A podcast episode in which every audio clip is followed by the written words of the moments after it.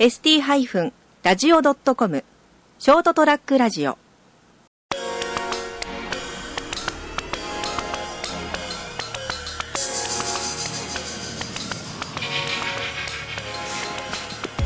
皆さんこんばんは。ショートトラックラジオの時間です。今日は親子関係についてちょっとお話をしたいと思っています。えー、私もさんにんの子供がいるんですけれども、長女はすでに結婚をしておりまして、えー、子供もおりますので、えー、孫がいるということで、えー、おじいちゃんということになりますね。えー、長男も普通に就職をしておりますけれども、あと次女がおります。えーまあ、子供たちの関との関係は決して悪くはないかなというふうには考えているわけなんですけれども、えーまあ、これは私が経験したことで、その、まあ、親を超える瞬間っていうのがあるのかなということなんですけれども、えーまあ、親を超えるっていう言葉があるわけなんですが、文字通り何かの面において親を超えることで、えーまあ、ある意味その親離れをするというような感じで、えー、使われるわけなんでしょうか。えー、それとももう完全にこう、こう敵対関係にあってですね、親を超えなければいけないみたいな感じなんでしょうか。まあ人それぞれなんだと思うんですけれども、じゃあその親を超えるというのは具体的にどんなことを言うのだろうというふうにちょっと考えてみたんですね。えー、何かの分野で親よりも良い成績を出したり、こう親よりも上の要職に就いたとかですね、親よりも金持ちになったなんて、そういうことで親を超えたというふうに思ってる人もいるかもしれないんですけれども、まあ実はそれより重要なのは、あの、ある意味親離れができたかどうかっていうことではないかと思っているわけです。えーまあ、親離れっていうのはそのつまりは自立するっていうことですよね。精神的に自立をする、えー、依存関係を続けたままこうそのままでその何かの面だけで親を超えたと思い込んでいても、それは余計に物事を複雑にしてしまうという気がするんですね。で、まあ、例えば自分の場合こういうことがありました。えー、まだ母が、まあ、あの僕の両親はもうすでに他界してるんですけども、えー、母とこう、えー、一緒の仕事、実家で仕事を写真屋をやってた時なんですけれども、えー、母との仕事の件でちょっと口論になったんですね。お互いにもうこうダダダダとこうマシンガンのようにこう言葉を吐き出して、えー、言いたいことを言うと。で、私は自分が間違ってるというふうには思えないので、理論的に親をこう理屈でですねこう追い詰めていく、えーまあ、母親なんですけどもね、えー、いうような感じになりました。で、それでやがてまあその理屈では自分が不利だなと思った母が言った言葉があ結構心にこう残ってるわけなんですけれども、いや何あなたは親を謝らせたいのというそういう言葉が出てきたんですね。で、自分としてはいやそんなつもりはないとね、というふうに心の中では思ったんですね。別に あ, あなたに謝ってもらいたいからこういうふうにこう一生懸命話してるわけじゃないよというふうに思った後に、まあ、気がついたのが、あそうか母親もやっぱりその一人の人間なんだなというような、えー、気持ちがそこで湧き上がってきたんですね。こう母親として見ていた親として見ていたものが、あ一人のやっぱり人間だっていうふうにこう思ったわけなんですね。うーん、そうか自分、まあ、彼女は自分の親ではあるわけですけれども、えー、親っていうのは、まあ、彼女にとってみればこう子供に対しては絶対的な存在じゃなじゃでなくてはいけないというふうな思いに支配されてるんだなと、親はこうあるべきだというような自分の中の思いによって子供に対して接しなくてはいけないという、まあ、言うなれば親の業みたいなものにとらわれているに過ぎないんだっていうのが分かったんですね。えー、ですから、えー、口論になって自分が矛盾していてもそれを認めるわけにはいかないと、えー、認めてしまえば親という存在を放棄したことになるというような、そういうことだったんじゃないかなということに気がついたわけですね。で、そういう無意識がやっぱりこう親を、親を謝らせたいのかっていう言葉になったんじゃないかなと、その時感じたわけですね。えー、まあそれに気づいた時に私はね、口論やめました。で、まあ、その時、まあ、ついでにね、こう、あの、謝ったりとかできたらよかったんですけど、けれども、それはその時はできなかったですね。えー、で、この、やっぱり親を謝らせたいのかっていう言葉っていうのは、私にとって非常に大きな一言だったんですね。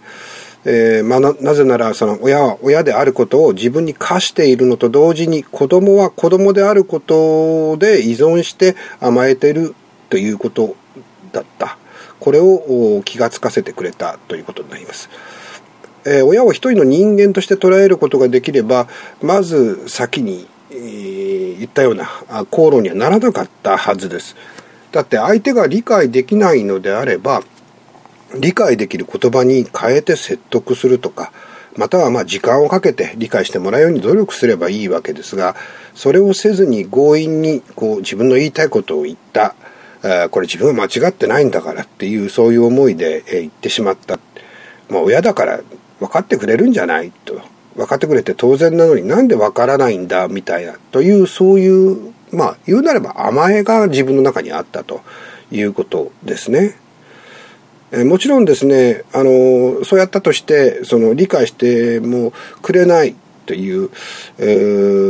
ー、状況があるわけでしょうが、その時親はまだその親の業の中にいるということなんですね。で、これに気がついた時に、実はその子供っていうのは親を超えることができるじゃないかなと思うんですね。親としての業の中にいて、それを自覚できないでいる親と、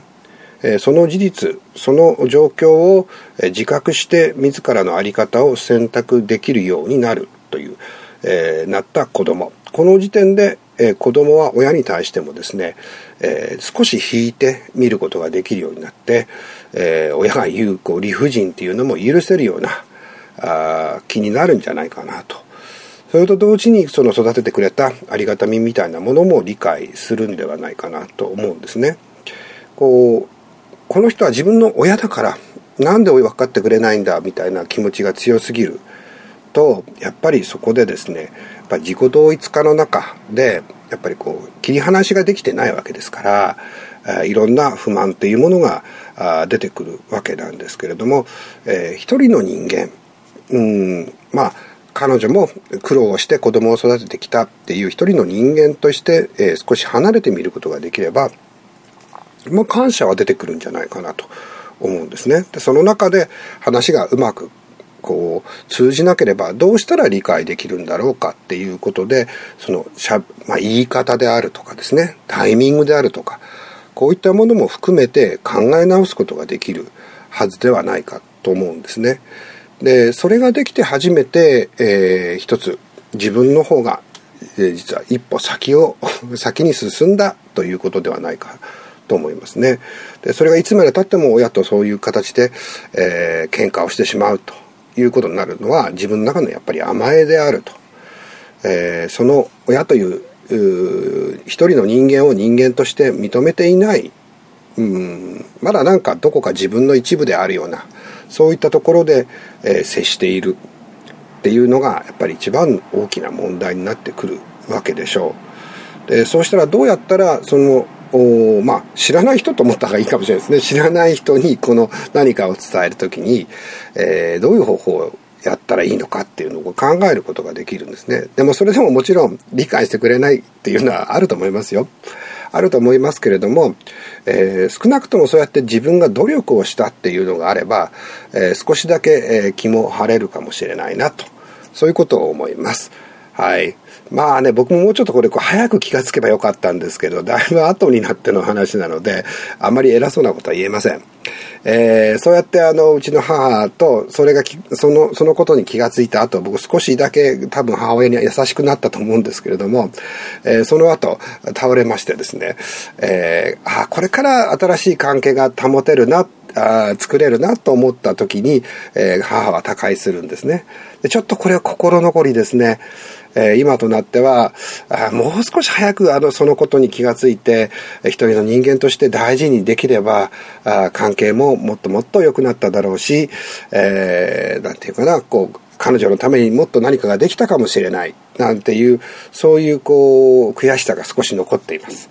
はい。ということで、早くこの、そういったことに気がついてですね、えー、関係性というものを自分の中で、親との関係性というのを変えていければ、本当によろしいんじゃないかと思います。はい。ということでございまして、今日は親を超えるっていうことがどういうことなのかっていうお話でございました。どうも今日はありがとうございました。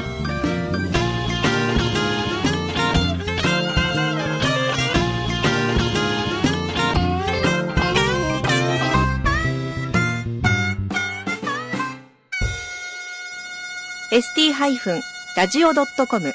ショートトラックラジオ